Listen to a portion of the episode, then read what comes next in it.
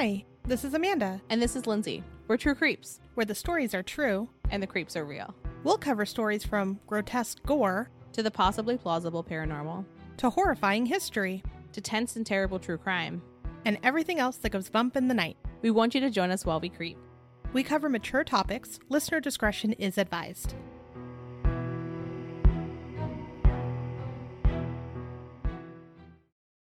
Hey, everybody. Welcome to our first Stranger Things episode. We're very fucking excited. We are. We are hyped. A few months ago, we had an informal Stranger Things conversation after our outro. And we were like, I think we want to do this more. We think we want to do more Stranger Things because this season was amazing. Yeah, and what it's based off of is terrifying. Yes, yes, and very interesting. So before we get into that, we are coming up on our second podiversary in the beginning of October, where we were going to have another listener episode. Last year, we said send us your spooky stories. This year, we're asking for the scariest thing that's happened to you. Yeah. And that can be broadly. We want any story. Also, you have a relative, they're comfortable with you sharing their story, share it with us. We're excited. Mm-hmm. If you look in the show notes, you'll see a link to a Google form. You can either one, upload audio of you saying it. Love that for you. Two, you can share it. There'll be a section for you to actually just paste your story and we can read it for you. And you'll be able to select whether you want to be anonymous or you want us to say your name. So keep an eye out for that. That was a really fun episode last year. So I'm looking forward to this one as well. Yeah, it was cool to learn about some people's experiences too. Yeah, yeah. And I mean, I think there's a little bit of like, why do you like spooky things that exist in everyone? And sometimes it's because of the scariest thing that ever happened to you. And sometimes you got to the scariest thing that ever happened to you and you were more prepared because you had taken in just so much horror in your life and scary stuff. Yeah. But either way, I'm super excited. Also, at the end of the episode, we're going to talk about our Patreon. It's been a minute since we brought it up. And Amanda and I love doing True Creeps. It's one of my favorite things about my life generally, but it's also not free to do. So we are pretty committed to bringing the best audio, the best editing that we can do, and making sure that we have actually good information. So we pay for top tier editing software and design software for our merch and our website and all the things for website hosting, podcast hosting, and for research materials. And one of the ways in which we pay for that is through our Patreon. So we really appreciate all of our patrons that we have. And we also have awesome perks for people who are supporters of the show, which I think they're really cool. And then we kind of do some bonuses in addition to what we formally say we'll do. And, you know, we also have our community on Discord and on Facebook, which are both very fun. But stick around to the end of the episode and we'll talk about that more. Yeah, we try to make it as fun as possible. And then also, you're backing the show and you're helping us provide the best show that we can. So we appreciate all of you. Yeah, we really do. So let's get into our episode. Stranger Things. I like that Stranger Things. it's good, right? Yeah. So I don't know if your entire timeline on every single social media that you have is still Stranger Things, Yes, it is. but mine is for the most part. and I don't listen to the radio often, but my son needs it on the way to school and on the way home. He needs his Post Malone. Yeah, he needs his Post Malone one. But also, every single time I'm in the car now, Kate Bush is playing, and it's absolutely hilarious because she hasn't made music in a while, from what I understand. And obviously, the song in the show is super old. So, like, the fact that she's making so much money off of it is amazing. Yeah, we do love that. But also, it's a weird mix when you're hearing Post Malone and then Kate Bush. Yeah, and then like Yung Gravy. The name alone makes me laugh. um, but Yes. also, we're going to talk about it nearing the end of the episode. But boy, does Amanda have some things to say about Kate Bush and her music. like, I like looked at our research doc and I was like, okay, okay, we're focusing on this is intense. Okay, I'm here for it. I love a rabbit hole. We went down one. I stayed up till like four in the morning listening to Kate Bush interviews. Yeah, I can tell. I can tell that. It's a thing. It's a thing that I did so you don't have to. Nothing against Kate Bush. She's fantastic, A treasure, a delight. but she does go off on a lot of tangents. Oh my gosh, like anybody else, you know? it's me.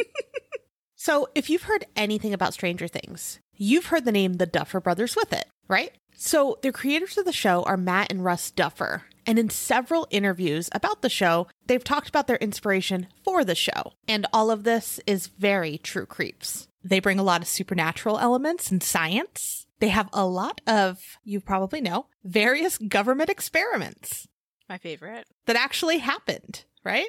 Mm-hmm. And then from watching, especially this last season, it's very, very clear that they have a lot of pop culture references as well. Yeah. So we have several upcoming episodes on different experiments and events that were inspiration for the show. I'm so excited about them. I know you you love your uh I love a government experiment and I love a conspiracy. I was going to say your favorite experiment of them all.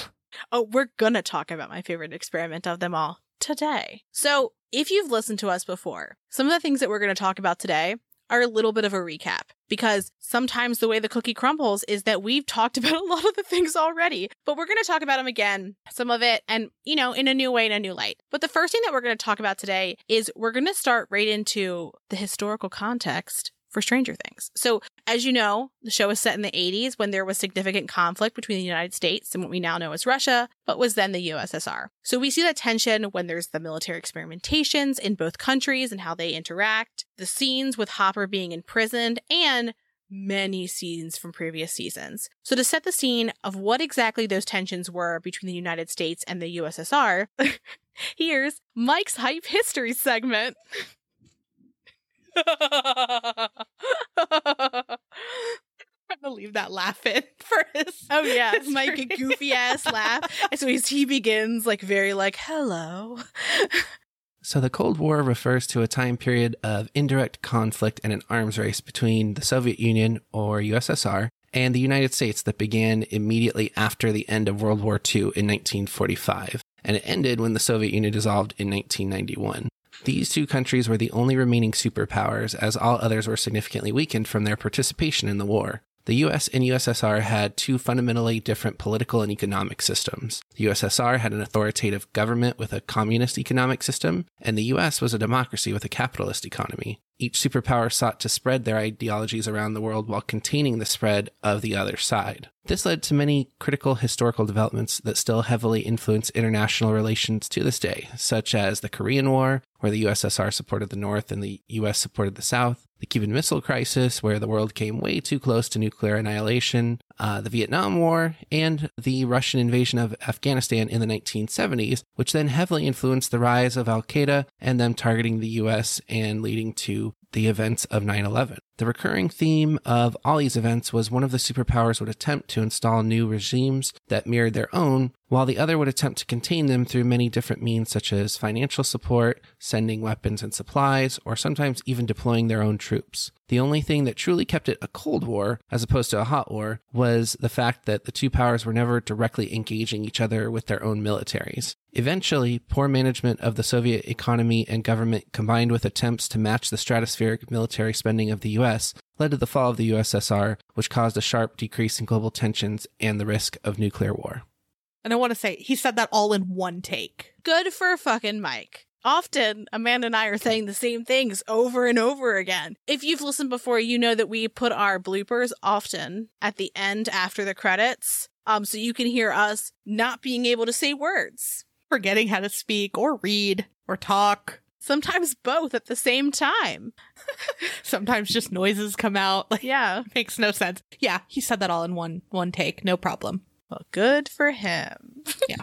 So let's move on from there to government experimentation. And like Lindsay said, we've covered a lot of this, but now looking at it through the context of Stranger Things, it does bring a new light on it. And if you want to listen to the first time we talked about it and other context about these experiments, go to our second episode ever published, the Black Forest episode, which was over 90 episodes ago now. Oh my gosh. I know, right? I was like typing that in and being like, woof, what a minute. That's wild. Well, the first government experiment we're going to talk about is Project Bluebird. And in 1950, the CIA began Project Bluebird, and it was made to study the use of hypnosis for interrogation and as an initial foray into the application of behavior control. And just as a reminder, the CIA is a central intelligence agency. In 1952, Project Bluebird was repackaged to Project Artichoke.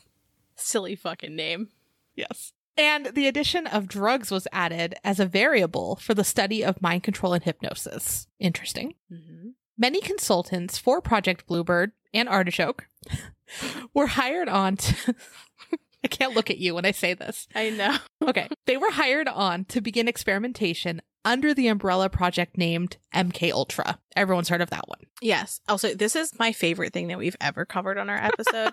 and it's partially because in doing the research for this section originally, I went through every single document on the CIA's open library. So we're talking hundreds of documents and read every single one to come up with a synthesized description of what it was and what we found. And this is like the cherry on top. I like peaked episode two. Well, I just want to paint the picture for everyone. So, like, as Lindsay's reading this, because I was doing some other research into that episode, Yeah. you know that meme of that guy that has like the maps and the pictures all over the wall? yeah, I think it's from uh Always Sunny in Philadelphia. Yes, yes, I don't watch is. the show, but I think it's from that. Yeah. Yeah, that was Lindsay Absolutely. messaging me and be like, Do you see this? Do you see this? Have you seen this? This goes with this. That's nice, Lindsay. well, I mean, it's crazy that that's real, but like she was very hyped about it, and then I was hyped about it, and then we made that wonderful episode. Yeah, it was a time. Oh, and while Amanda was talking, I looked it up. It was over 450 documents that I went through and read like line by line. Some of them were just budget ones, so it wasn't too sexy. But there were some where I was reading it and I was like, the fuck? she was sending me little like screenshots of them, and I'm like, That's not real. That can't be real. What? Yeah, yeah. And we'll get into a second, like, that's even just a fraction of the documents. So, as Amanda mentioned, the project name MK Ultra was an umbrella project. So it was like MK Ultra and then lots of little things and lots of different experiments underneath. So it was MK Ultra with lots of experiments that were happening underneath that header, if you will. It was composed of a 149 different subprojects, some of which involved experiments on quote unquote unwitting participants. And so remember that phrasing because when people talk about MK Ultra, typically that is the portion that is skeeving everybody out is the fact that the government was doing testing on people who did not consent to be tested. And so often when you look at how testing on humans works now, a lot of that comes from the fact that you have to have informed consent where people not only consent, but they know what it means to consent. That we know of. Hopefully, we should be doing that. I don't know. We can put tinfoil hats on and talk about that too. But some of the sub projects that were under MK Ultra included fields of study like hypnosis, effects of behavioral drugs and alcohol. Are you ready? This is my favorite. Right line to read. Once again, aspects of magician's art useful in covert operations, like sneaking drug related materials like into someone's drink or into their food so that you could see what it did. And so MK Ultra was conducted from 1953 to 1964. So it was really right on the tail end of when Project Bluebird became Art Project Artichoke and then Artichoke wrapped up and it became this, right? Yeah. So there were various experiments that were listed under subgroups. For the most part, it was unclear which subgroups the exact experiments were under because the CIA destroyed the majority of the documents related to MK Ultra in 1973 at the direction of Dr. Sidney Gottlieb, who also happened to head the project. Interesting. As soon as the person in charge is going, burn this shit, you know nothing good has happened, right? You know something is is bad, in my opinion. Yes. So largely what remains after that initial just destruction was financial information as well as documents discussing the approach of finding and notifying people who had been unwitting participants. So it was more of the fallout of what had happened after. Yeah. So some of the experiments included things like inducing amnesia. What a horror. Just terrifying in itself. Exactly. Keeping patients asleep for up to 65 days. And then during that time, they would play tapes with recorded messages. The fuck? Excessive electroshock therapy. No, thank you. I don't know where the line of excessive versus just electroshock therapy is. Unwitting too. Unwittingly, right? Like shocks. So, administering potentially dangerous drugs, you know, like LSD, sometimes at facilities, but also sometimes they would dose like their friends and families at social gatherings and like at their houses just to like see what would happen. See the chaos. Just like see it. I think that in our original episode we were like, what a Thanksgiving. But I mean, could you imagine just like you go to a party, you're like, we're just gonna hang out, like it's not a big deal. Take a little LSD in your drink. Yeah. You won't know. It's fine. Yeah, it's totally fine. They ordered a pizza. I thought it was gonna be chill. We'll pop in, we'll pop out. And now you're you've taken LSD. The night is no longer yours. So this next one freaks me out a bit just because of like the ramifications of how that would work. But what they would do is they had dogs and they would guide them through a course, right? That's not so strange, right? Because you think like they're going to have a leash. No, they did it via electric brain stimulation that was done kind of like off site. So they would have something on their head and then it would be like connected to them. And as it would send currents through their head, they would know to turn different ways. We don't like that. just makes me really sad. See, like the other ones, I'm like, that sucks. And but then the dogs, I'm like, those poor dogs. Those babies. And now it is time for my favorite, my most favorite. Because partially because of the name, like whoever had the name on this one was just Chef's Kiss. Like, get them naming everything is Operation Midnight Climax. I also have to say it in like a cool way. You know, you can't just be like Operation Midnight Climax. You have to like mean it. So, Operation Midnight Climax. In San Francisco, there was an apartment that was leased by the CIA for the sole purpose of studying behavioral control and sexual behavior. So, the government had sex workers that they hired who would dose unwitting clients with LSD. Then there was a CIA agent that was sitting on the other side of a two way mirror that would watch the sexual interactions and observe. And one of the parts that I didn't include in this outline, but I remember so thoroughly, was that I'm pretty sure he was sitting on like a commode on the other side of the room. Like he was like not just like in a chair. Fucking bizarre. It, it's horrific. Like it's really, really just horrific on all ends. But it's just you can't say that name without smiling and laughing. What Operation Midnight Climax? Well, Every time, every time. And also, any excuse to bring that up, like in a conversation, like I'm just looking at every any given moment for a reason to bring it up. It really is. I think we've said it in like 12 episodes. Minimum, minimum. I want to add merch to our store that's just a pillow that says Operation Midnight Climax. No context, nothing else. Just like in like a like a real deadpan, boring font. Just Operation Midnight Climax. like a CIA form. Yes. Well, maybe like the typewriter forms because I read so many typewritten pages. Yeah. She'll go from like default face to just big smile. Operation Midnight Climax. My whole face lights up. Again, horrific, but stupid name. But also, I think it's so interesting to talk about because I don't think it's strange to think that intelligence agencies might want to see how they can influence and manipulate people when there's sex involved Mm-hmm. or when there's drugs involved. But you can't just drug people. I mean, you can, they did, but you shouldn't. You shouldn't just drug people. But also, the other part of that is that, like, the people that were paying for the sex and that interaction were also not consenting to be watched, right? Like, No, none of this. that's just fucking weird to me. It is. And also, like, who's watching that? Like, could you imagine, like, you're the CIA agent's wife? Did they apply for that? They must have, right? Like, you're the CIA agent's wife, right? He comes home and he's like, Boy, did I have a day. And she's like, Oh, honey, it's like the 50s, right? Oh, honey, I baked a roast. Like, whatever. How was your day? And he's like, You know, it was interesting. Like, you're just going and living like a normal ass day. Other than that, like, you're just like sitting there watching a sex worker like dose some guy's drink and being like, Here you go. And then things are happening and you're like, Okay, quitting time. And then you leave and you're completely unfazed. This one's real wild. Real wild. All right, bye. Five o'clock. they wouldn't have this, but in my head, there's a time punch thing, and they leave with their like pail of lunch. In that room. Yeah, in that room. What a moment. All of those things. All of those things. It's the whole scene. What a vibe.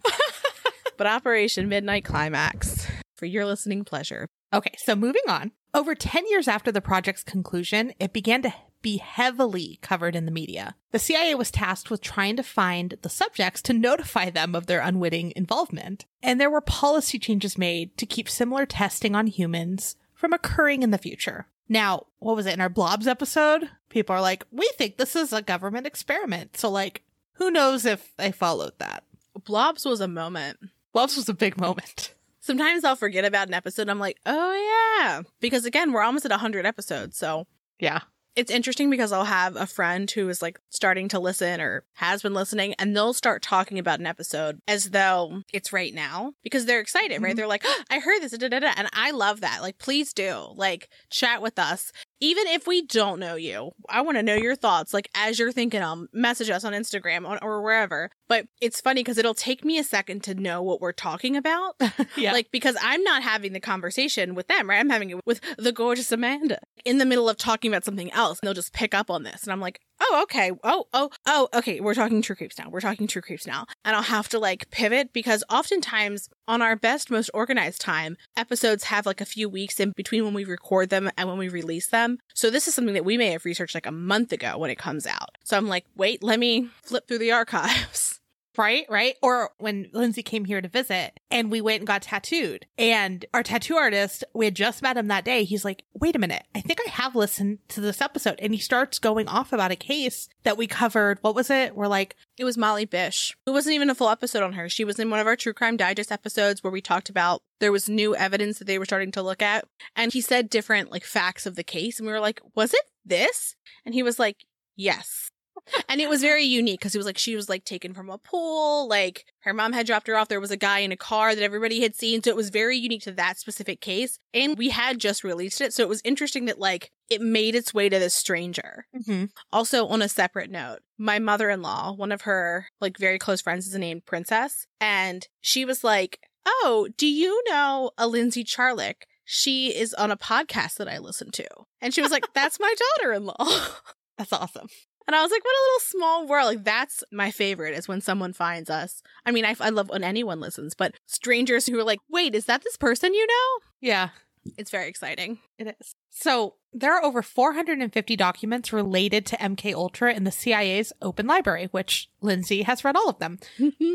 And the vast majority are tied to the aftermath of hearings before the Senate, the search for unwitting participants, Freedom of Information Act requests, and now article clippings. So it's interesting that MK Ultra specifically is one of the inspirations for the show. And that really makes me wonder how everything is going to wrap up and if we are going to see some type of mind control. Especially because in this season, look, there was a lot of marijuana references. Love that for them. It was hilarious. I loved Argyle. But it was the first time in which we really talked about drugs. And I would find it not altogether surprising if there was at least the consideration of Eleven using some different type of like mind altering drugs to expand her power.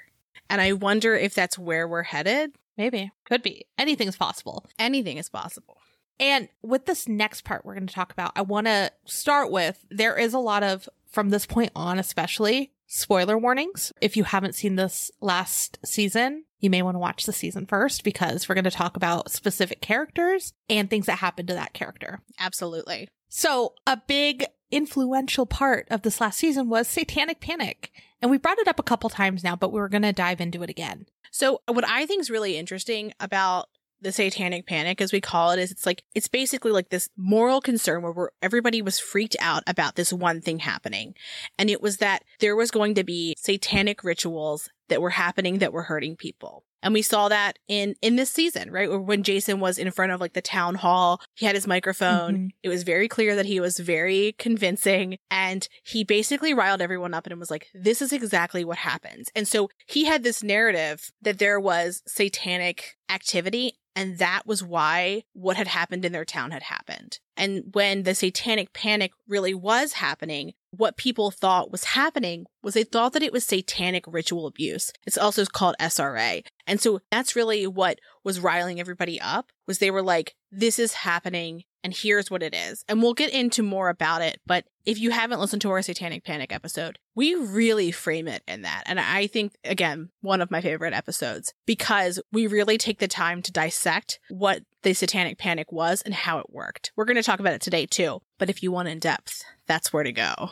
Right, right. So there were a bunch of different researchers that researched SRA or satanic ritual abuse, and they summarized the typical claims that were involved by the claim makers during satanic panic. So some of the typical claims were there were organizations that perpetrate crimes against children in service of Satan. There were conspiratorial networks. Some suggest that there were intergenerational families that have a practice of this. The sexual abuse and torture was supposedly done to reprogram good children to become evil and to brainwash them into worshiping Satan. They were also sacrificing infants who were bred for this purpose, and then parts of those infants were eaten. Other claims were they were kidnapping kids who ran away so that they could be sacrificed. They were murdering indigent people, and they were also engaging in human trafficking, the sale of drugs, and child pornography. These behaviors are able to be kept quiet because Satanists are well connected, and even at the high levels, they were able to just organize all of this.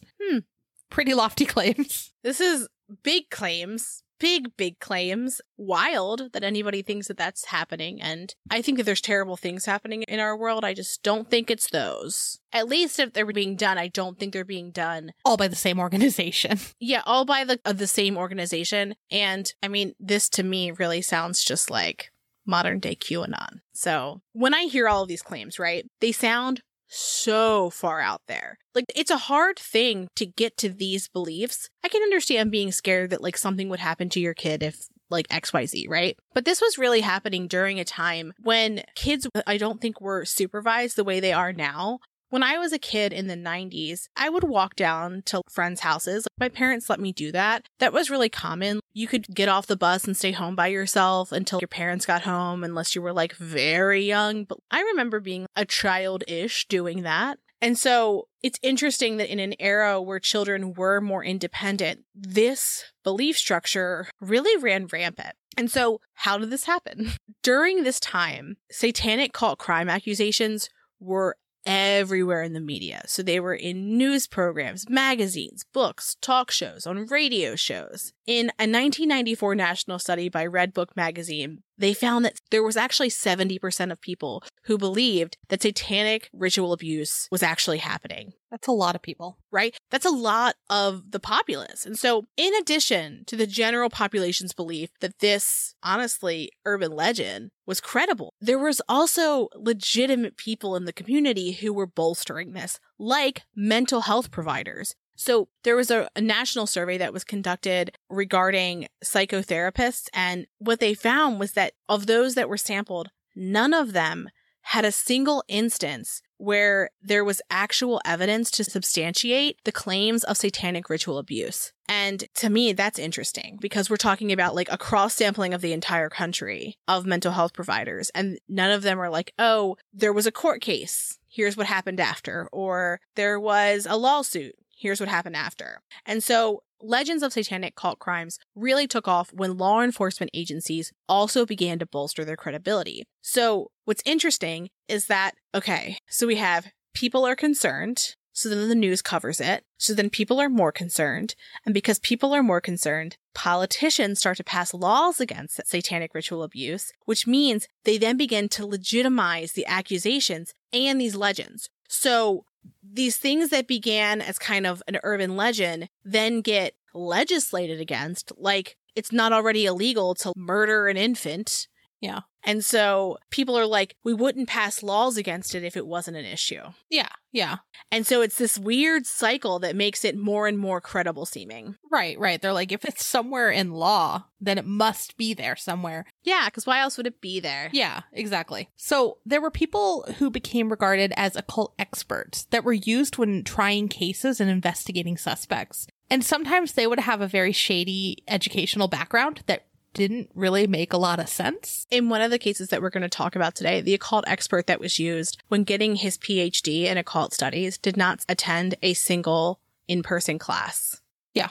Wild. Right. And they won't just give me a ghost PhD, but this guy. Ridiculous. Ridiculous. So, as of 2012, some courts held that evidence of satanic involvement as proving intent or motive. Most crimes that have satanic involvement are trespassing, vandalism, cruelty to animals, or stealing, and they're not violent crimes against humans. So I think what's so interesting about that is that in effect what that does is it means that when they're investigating this crime, rather than saying this cat stole this jam because it loves jam, they look at the pentagram that the cat drew with some of the stolen jam on the floor and they go, ah, the cat's a Satanist. That's why it stole the jam. And then it killed babies too.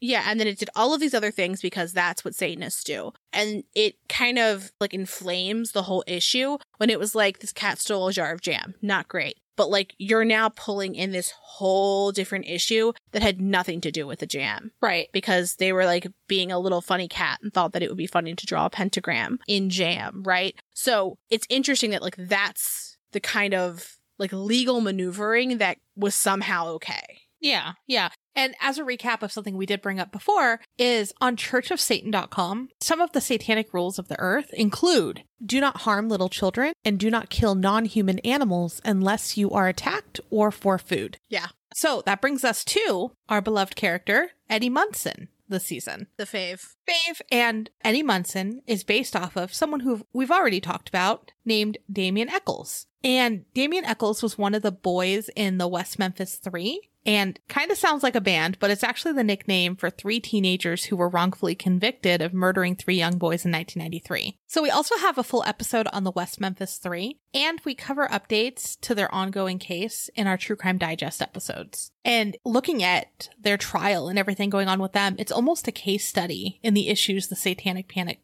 era caused. Exactly. And so the West Memphis Three are now free, but not because they were exonerated. They actually had to plead guilty as a condition of their release. And we get into it more in our episode with the details of that. But a side effect of their guilty plea is that there really aren't efforts to find out who was responsible for the murders of Christopher Byers, Michael Moore, and Stevie Branch. And we covered this in our latest True Crime Digest, but counsel for Damien Echols has submitted filings to the court to have more evidence tested using more modern DNA technology. And it's wild that the people who were blamed for these murders are the ones who were seeking justice for these kids. Yeah. If you've watched the new season and you're familiar with the West Memphis Three, then you can kind of see how they related what Eddie's going through to the satanic panic and how it's pretty similar to what happened to Damien. And Damien recently tweeted he's tremendously honored when he was asked about his feelings of having the character based off of him because Damien was a young teenager. He had black hair. He was interested in the occult. He wore black clothing. And so it was because of this that they assumed he was involved very early on. And when Chrissy dies in Stranger Things, it's pretty clear as a viewer that the things that happened to her were not something that like a young man could do. Oh, yeah. That really anyone could do. Right? Like, I mean, it was horrific, right? So it was interesting to see it was something where it was v- so visibly clear that it wasn't a human entity. I don't know how you wrap your head around that as law enforcement, but I think it was like a very stark comparison of like, how do you think this person could do this? Yeah, absolutely. And again, we'll keep following what's happening with the West Memphis 3 in our True Crime Digest going forward. So we're going to move on to talking about the new season. So again, spoiler alert. But as we're talking about the new season, we're also going to see how it relates to things in our world today. So a couple different call outs or callbacks, and then also an actual place that exists. I'm really excited. I loved all the Easter eggs this season, and it was fun picking them out as they were going. That is one of my favorite things when I'm watching something, being like, that's this thing. Oh yeah, yeah, for sure. So something that came up recently, I don't know if you saw parts of the interview, but Millie Bobby Brown was talking about how she wanted more folks to be killed off. Yes, I did. I thought it was hilarious because she was like, the cast photos are just simply too large. I love that. I was like kind of sad that she was just like, yeah, just kill them off. And I'm like, don't you like working with all these people? I feel like they always have so many different uh, interviews and stuff where they they truly do look like good friends. Yeah. She was like, kill me off. I don't care. Do what you must. She's like, okay. no. I still see her as like seven, so Yeah, I understand. Which also interesting. I thought that was a CGI'd version of her. I did not realize that that was another little girl who she directed to help her perform Millie's mannerisms. That was wild to me. yeah. Yeah, that was. So, talking about a couple of the Easter eggs, and this isn't all of them. There's so many more, but just the ones that we caught. And also the ones that we liked the most. the ones that we like the most. Yeah, I keep seeing people posting about how it's so similar to scenes in Star Wars too. hmm. And I was like, I can't sit through Star Wars, so I have no idea. I love Star Wars, but I don't really see it. I'll send you a video later. There's a bunch of like this and this, and I'm just like, who's that? Who's that? yeah. So this is one of my favorite ones because I feel like I love Steve more and more throughout each season. And so when he says he wants six little nuggets when he's talking to Nancy, it's interesting because when he's watching the kids, he is often watching six of them. I also keep seeing memes about like a hardworking single mother and it's always him. And I think it's the funniest thing. Like it always brings a smile to my face. Yeah. That is cute. I didn't catch that one, that there were six of them. That is cute. Yeah. So one thing I did notice was the vials of the Demogorgons this season look just like Alien. Yes. Yes. Which Winona Ryder is in. Mm-hmm. Yep. In that scene. So like it kind of mirrors it. I like that. Yeah. My favorite part this season, as stupid as it is, is the Michael Myers mask coming back when Eddie's like running around with it on. Like, this won't cause anyone to see that I'm here. Yeah. this is not suspicious at all. I'll wear a murderer's mask. Right, right. And like, it's a callback because Max wore it in the Halloween episode. I want to, it was the last season or season before. Yeah, because they were all Ghostbusters, and then she had a Michael Myers mask on. I was like, I love this for you. Yes. Another one that I caught was uh the Molly Ringwald callbacks with Robin's crush. yeah. And I was like, oh my gosh, she's like going for Molly Ringwald. And that's so cute because, like, obviously that era was Yeah. the era of Molly Ringwald. And yeah, like she wore similar outfits, the hat, and then the hair.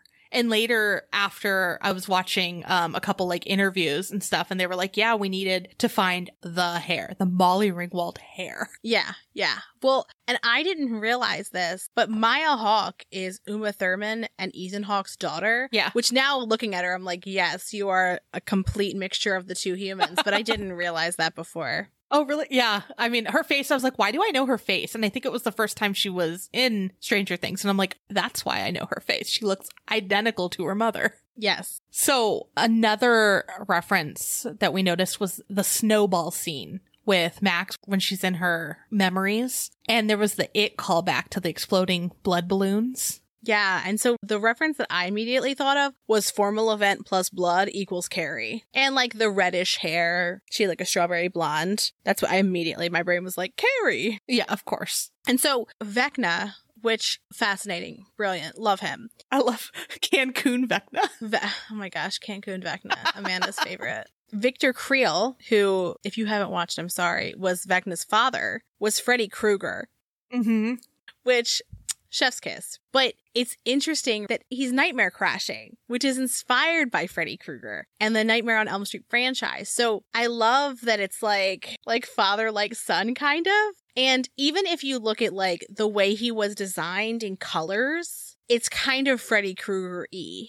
Oh, yeah. Yeah. You get that vibe, like just from his face. Oh yeah, and also preying on fears. It's Pennywise again, but his look was actually inspired by Pinhead from Hellraiser and the Night King from Game of Thrones. And if you think of the texture on him, that's what makes me think of the two as kind of together. Different color aesthetic, but just like the texture. Yeah. So this next part is my favorite part of all of this is that talking of Victor Creel, where we meet Victor Creel is Pennhurst. And the inside of Pennhurst that we see was influenced by Silence of the Lambs. One Flew Over the Cuckoo's Nest and Shutter Island. And specifically, Victor Creel's cell very much looks like where Dr. Hannibal Lecter meets Clarice for the first time in Silence of the Lambs. Oh, you're right. It is. And also, I just need everyone to know that I recently stayed at Buffalo Bill's house where the scenes were shot and we watched Silence of the Lambs there and it was chef's kiss, an amazing time. I hope they had it like ready to be watched, right? Well, no, they just had like the DVD. They had like hundreds of DVDs there. And like, but what they did have was like when you walked into the basement, the music would turn on from the scene where he's dancing. And then you see like Yeah. his like little room and there's like lights and on and stuff. It was a neat thing. But so Pennhurst is a real place. And originally it was called Pennsylvania State for the Feeble Minded and Epileptic. Problematic. Okay. Yeah. It opened in 1908 and it was originally intended to be a facility for people with mental illnesses and people with disabilities. And it was renamed Pennhurst in 1913. By the 1960s, it housed almost 2,800 patients, which is a lot of people just generally. Yeah. But at that number, it was over a thousand patients over capacity. That's scary in itself. Like, can you imagine that's that many people and that many over? Yes, that's an incredible amount. And so we're going to talk pretty much about how fucking terrible it was. So there was an investigation into the hospital in 1968 by a man named Baldini. And he, what he said was that Pennhurst was like a zoo, but that zoos treated the animals better. And this is like by 1968 zoo standards, right? Like, well, they cared less about animals than they do today. So, given that it was over a thousand patients over capacity, there was not adequate space for all the people who were there. So, some of the things that they found when they were investigating the hospital and later in lawsuits that were filed and from survivor stories is that there was restraints used on patients when there wasn't enough staff to monitor patients. So they didn't have enough people to kind of like watch the floor, so they would just restrain people. Horrific. They would use drugs to control the patients rather than to treat them. I mean, where'd they learn that from? Mm-hmm. So, because they were understaffed and honestly poorly managed, it was pretty disgusting inside. So, there was feces and urine on the floors regularly, and it wasn't cleaned up in any type of reasonable time. Bathrooms were left unstocked and unclean, so they often didn't have towels or soap, but they also didn't have toilet paper. Ugh. So they kept children in cages. Children were found lying in their own excrement. They had been restrained to their beds, and some were kept in straitjackets while they were blindfolded. So sad. Yeah. Staff would instigate with patients so that they would start a fight with one another, and then they would break it up. They would step in to break it up because they were fighting, and they would beat them severely. In some instances, they would beat patients so severely that they would become wheelchair bound. Horrific. So in 1977 alone, there were over 850 injuries reported. And those re- injuries range from things like bruises and scratches to bites. Someone had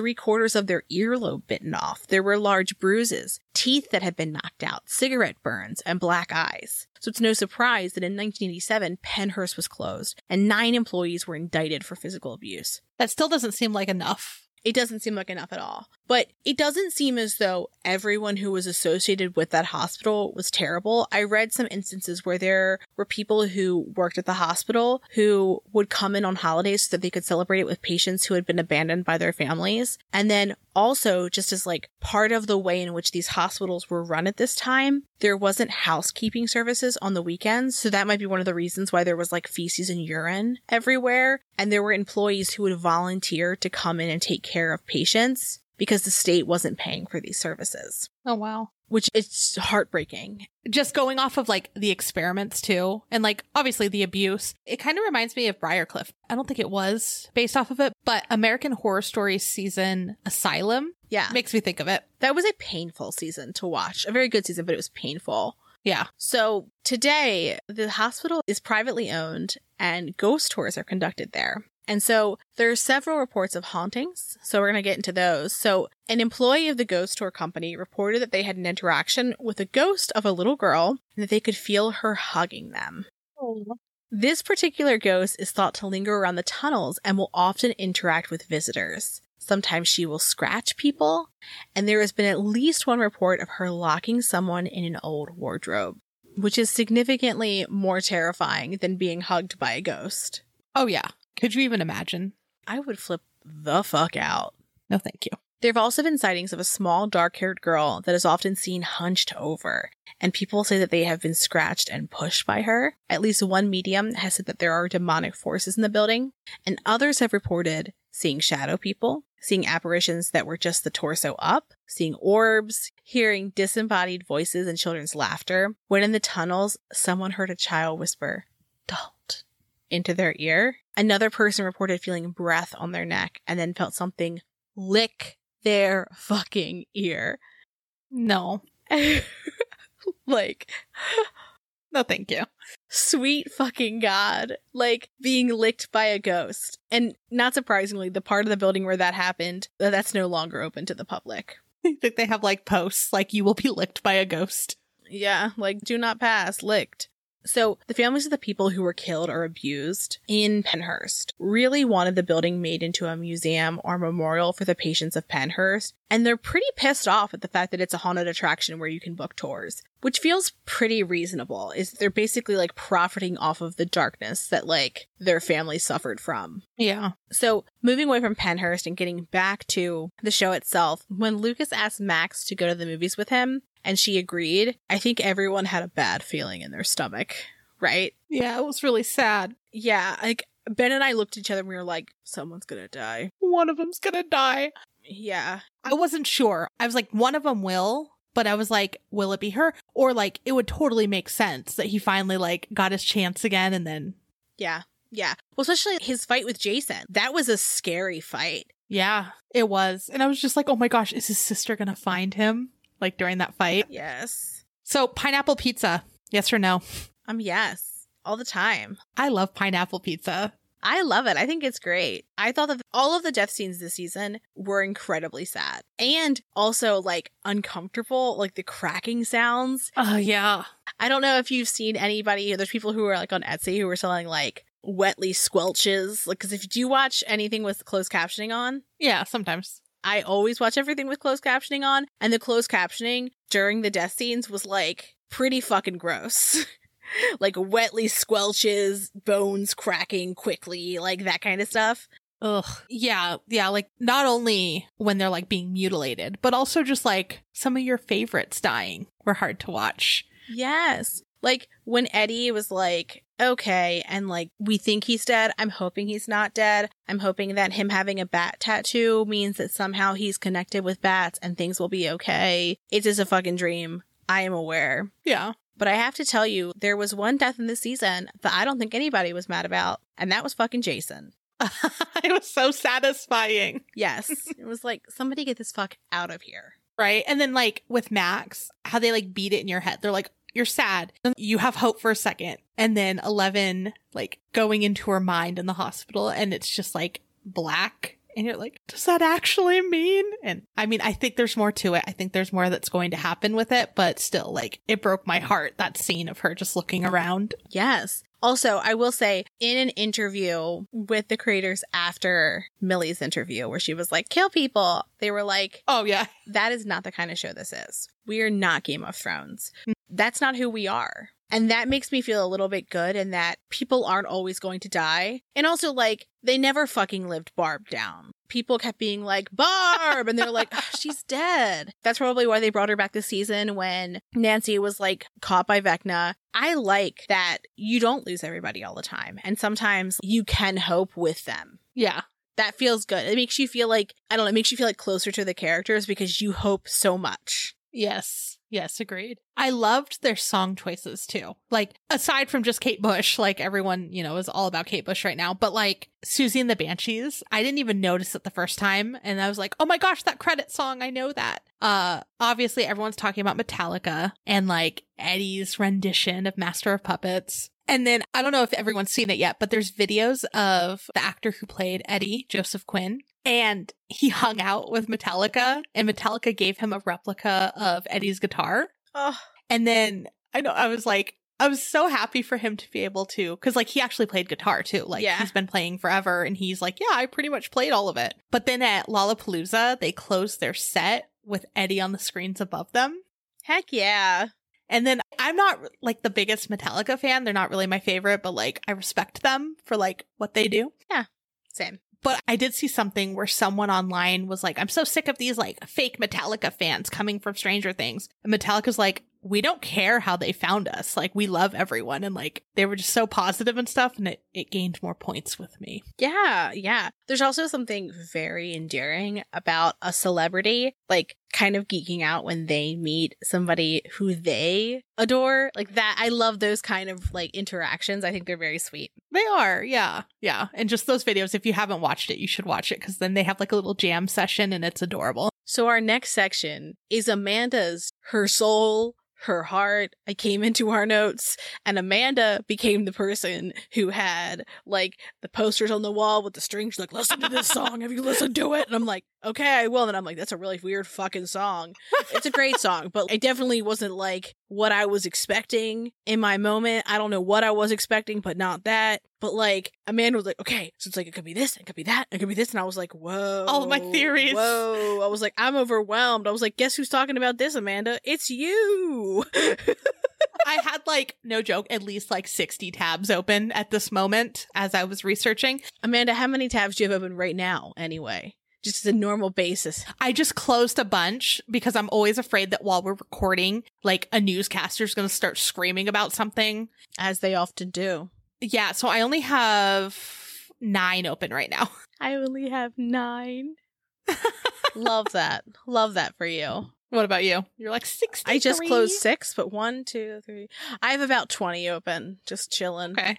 Okay. This is, yeah, this is skimmed down right now because like recording, I restart, I start over. But anyway, so I went down a rabbit hole when I was looking at theories about the next season because everyone's talking about what is going to happen, who's going to be on it, who's going to be saved, who's going to actually die, right? And something that I know very, very little about, and I will totally be open with it, is Dungeons and Dragons. So, like, when I started watching Stranger Things, and I was like, Dungeons and Dragons, and like when they're naming all the bad guys with Dungeons and Dragons, I'm like, okay, like that's interesting. There's, I think, a movie coming out soon too about Dungeons and Dragons. So, like, people are leaning into it. I think it has Chris Pine. Oh, yeah? I think it does. I could be wrong. Have you ever played before? No, I know nothing. So Ben and I played for a little bit, and I'll say like it's a really fun time, but it is a very time intensive hobby that I don't no longer have like the bandwidth for. But what I could never get into is speaking in first person like your character. So you're not like my character strolls up and punches someone in the face. You say like, "Oh, I walked up and I was like, I raised my fist back and I punched him square in the nose." And I'm like, "Oh, I just can't do that." Because the friends that we were with sometimes they would be like they would be this character and i was like ah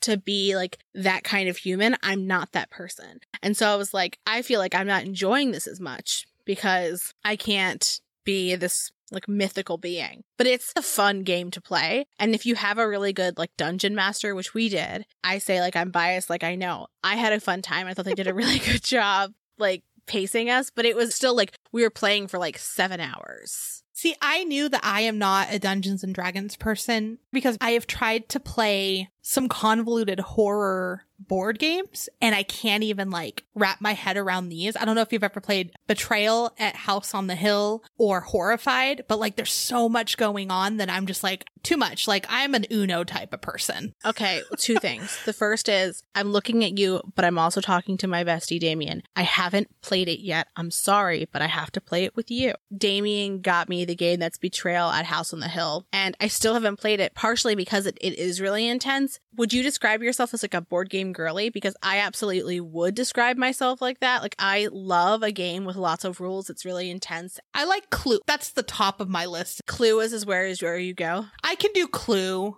but like anything above Clue just seems too convoluted. Even like with video games, I'm just now starting to get into video games that have more than like Mario running to the right. No, that's fair. Like with video games, I want as simple as possible. I want to cook something or like guess a murderer. but no, with board games, I want like lots of rules and all of those things. And it like brings me great joy to understand it and describe it to others. Like that is like 10 out of 10 for me. And that's why, like, I respect people that can do Dungeons and Dragons and can remember all of this, but it's a lot for me. But with that being said, I went down a Dungeons and Dragons rabbit hole, and I am no expert. I, I am not claiming to be. I'm sorry, what aren't you? I am not a scientist of Dungeons and Dragons. You're not a Dungeons and Dragons scientist? I am not, and I will never claim to be because there's too much going on. But I did fall into a couple rabbit holes around Dungeons and Dragons and read a couple websites that went into very much detail about what's going on. So something that I thought was interesting is in Dungeons and Dragons, the most powerful villain is the dragon named Boris, according to screenrant.com at least. And I thought that that was really interesting because in my head when they named Vecna, I'm like, "Oh, that's like the big bad." But apparently it's it's not. So there might be something else. But something that I thought was interesting is Boris has scales that like glow red and he has clouds gathered beneath his wings. And it's kind of like a storm. And so I'm wondering if maybe the final boss in the next season could be that because they're kind of hinting to it quite a bit, like the storms and all of the red. Yeah. And so I thought it was interesting that Vecna is actually the number two big bad. Hmm. I was reading that there's another villain that helps defeat Vecna named, I could be saying it wrong, it's I-U-Z. Uiz? I know someone's going to come at me. I'm so sorry. I'm trying. I'm trying this Dungeons and Dragons thing. I'm trying. but he's absorbed by Vecna. And then ultimately he's freed at some point. Another thing that I saw is that one of Vecna's lieutenants named Kas betrays Vecna and kills him with a sword. But weirdly, for some reason, Vecna's left hand and eye remains. So again, you know how you said maybe a spinoff? yeah. like there's going to be a hint left, maybe.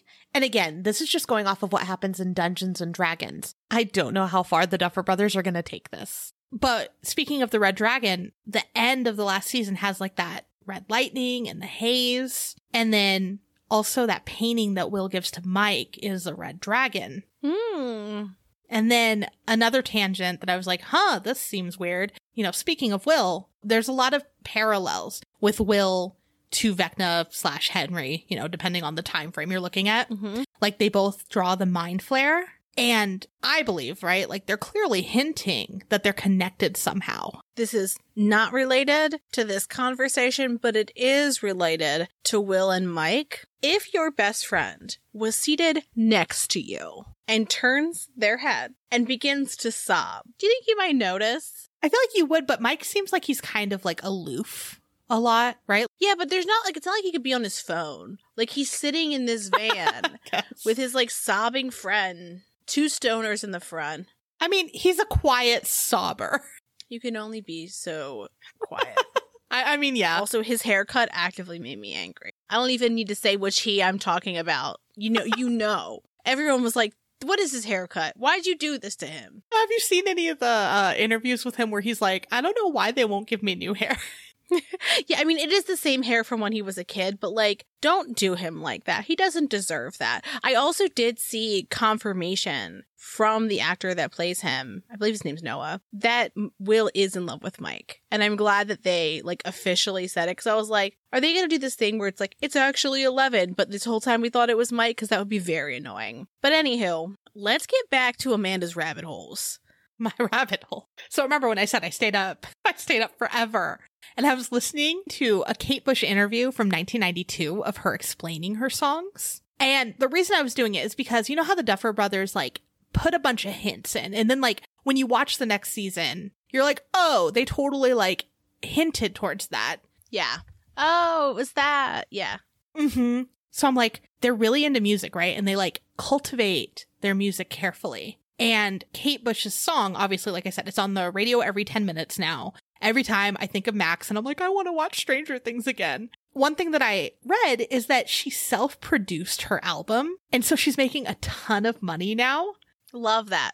I want to say it was over like 2 million, but based off of her success years ago. So I was like, that's really cool. Like it was self produced. She's getting the money. Yeah. It's really nice. So the album that Running Up That Hill came from is called Hounds of Love, and that was from 1985. And in the album, she's like, there's clearly an A side and a B side. And one of them is about someone being in trouble and eventually getting rescued. So she talked about every song. It's a long interview, but I'm going to briefly talk about some of the songs that I think could potentially have like a connection with Stranger Things. And again, who knows if this is what they were looking at, but I thought it was interesting. So Running Up That Hill, the famous one right now, was originally called Deal with God, but she was told that religious countries wouldn't play it. So she was like, I guess I'll change it. And now she like regrets it, or at least when she did the interview. But it's about a man and a woman if they could trade places to understand each other. And I thought that was just interesting. I feel like Eleven's like, why is she here? And like they kind of wanted to trade in a sense. And she was like trying to be there for Max. I took that as she literally thought that she was the monster. And then she finds out that she's not.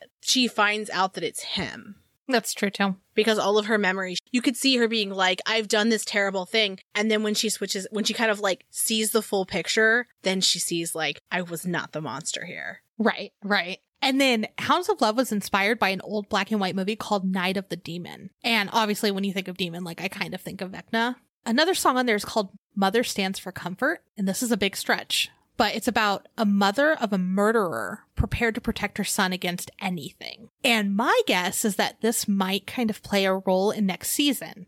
And because remember how I said Will might be connected somehow to Vecna, right? And they're kind of hinting towards it. Like he Mhm. has like that feeling that he's around and all of that. Well, I'm wondering if Will is super connected and that perhaps he starts doing things that aren't so great. And maybe Joyce tries to protect him, even though that maybe could bring the end of the world. Perhaps he's the other villain that does help defeat Vecna. Exactly. So I feel like they're so connected. Maybe, you know, he's connected to the upside down. And if he starts doing something horrific, you know, Joyce isn't going to be like, Yeah. oh no, we have to save the world. She's going to go, I need to save my boy.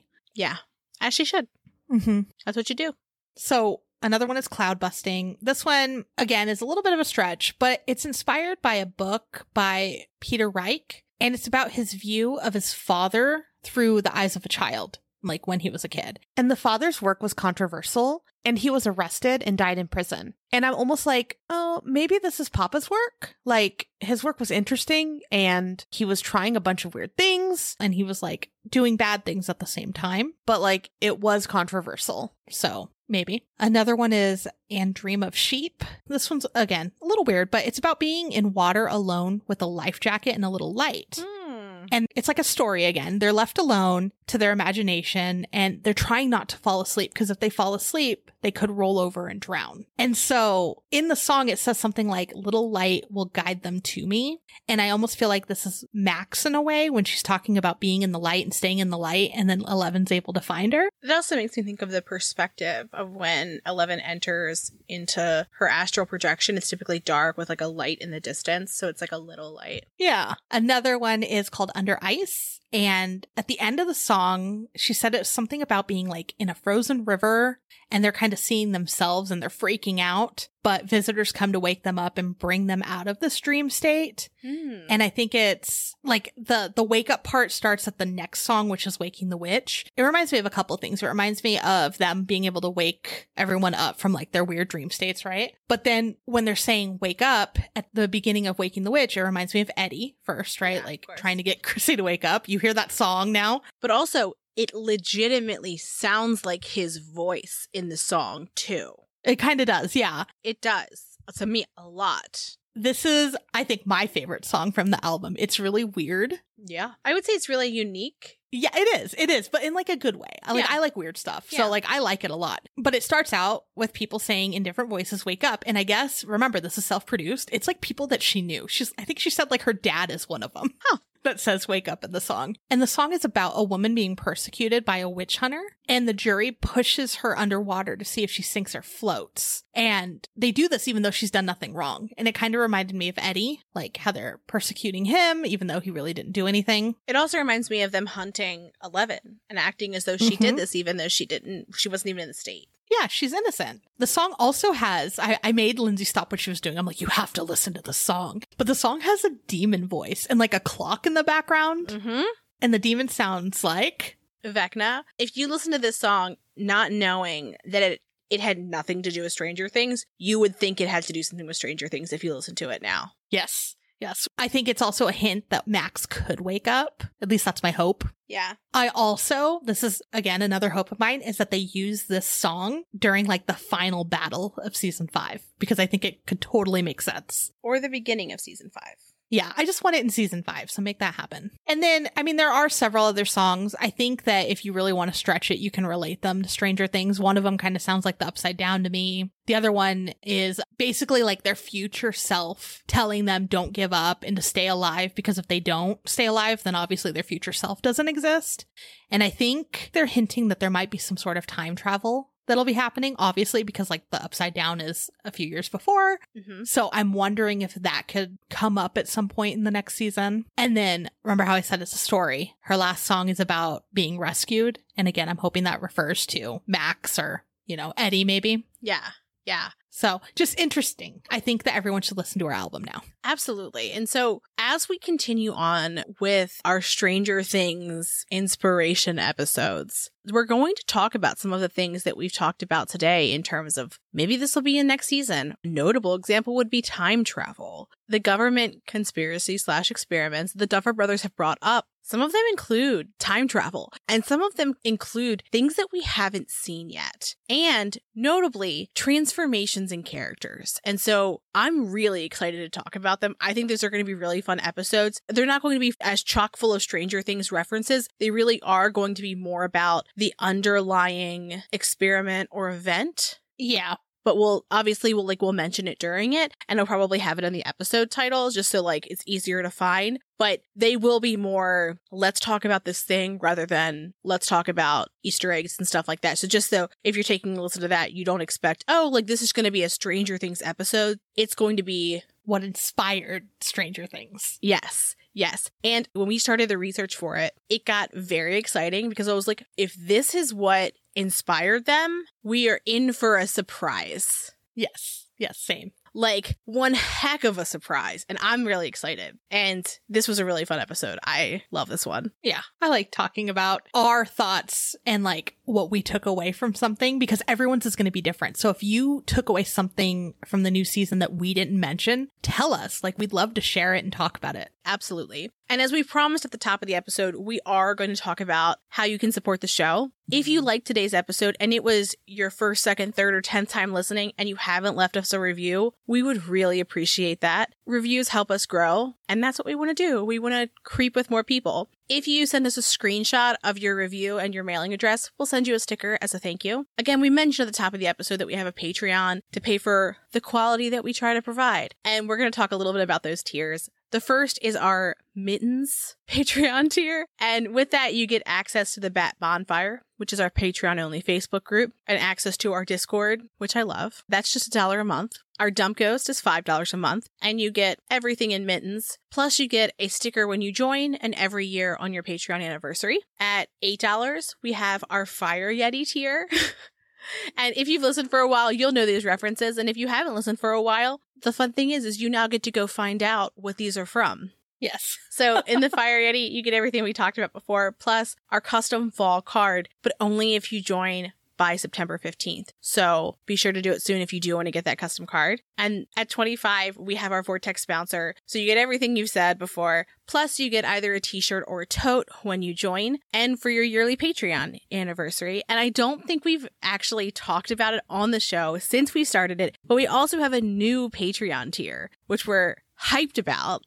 Our newest Patreon tier is Jam Thief, our favorite reference of all time that will never die because we talk about it all the time. But that one is $50 a month. But with that, you get all of the gorgeous things we talked about before access to the Bat Bonfire and the Discord, annual custom card of all members, a t shirt or tote, plus a sticker when you join and when you have your anniversary. And when you join, you get a jar of locally made jam that we will send to you, and we'll send you a different jar of jam on your Patreon anniversary each year. You'll also get a shout out in our show notes, and this is the only tier in which you get that. Yes. Our show notes are generally filled with good information and fun information, and we don't want to make it too long. So we've talked about like having that cap so it's not too many people. Yes. Just make sure that no one steals your jam. Yeah, because you're the jam thief.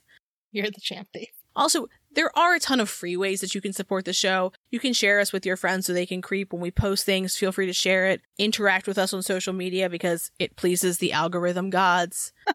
It does. But we really appreciate our Patreons and any and all support to the show. Yeah.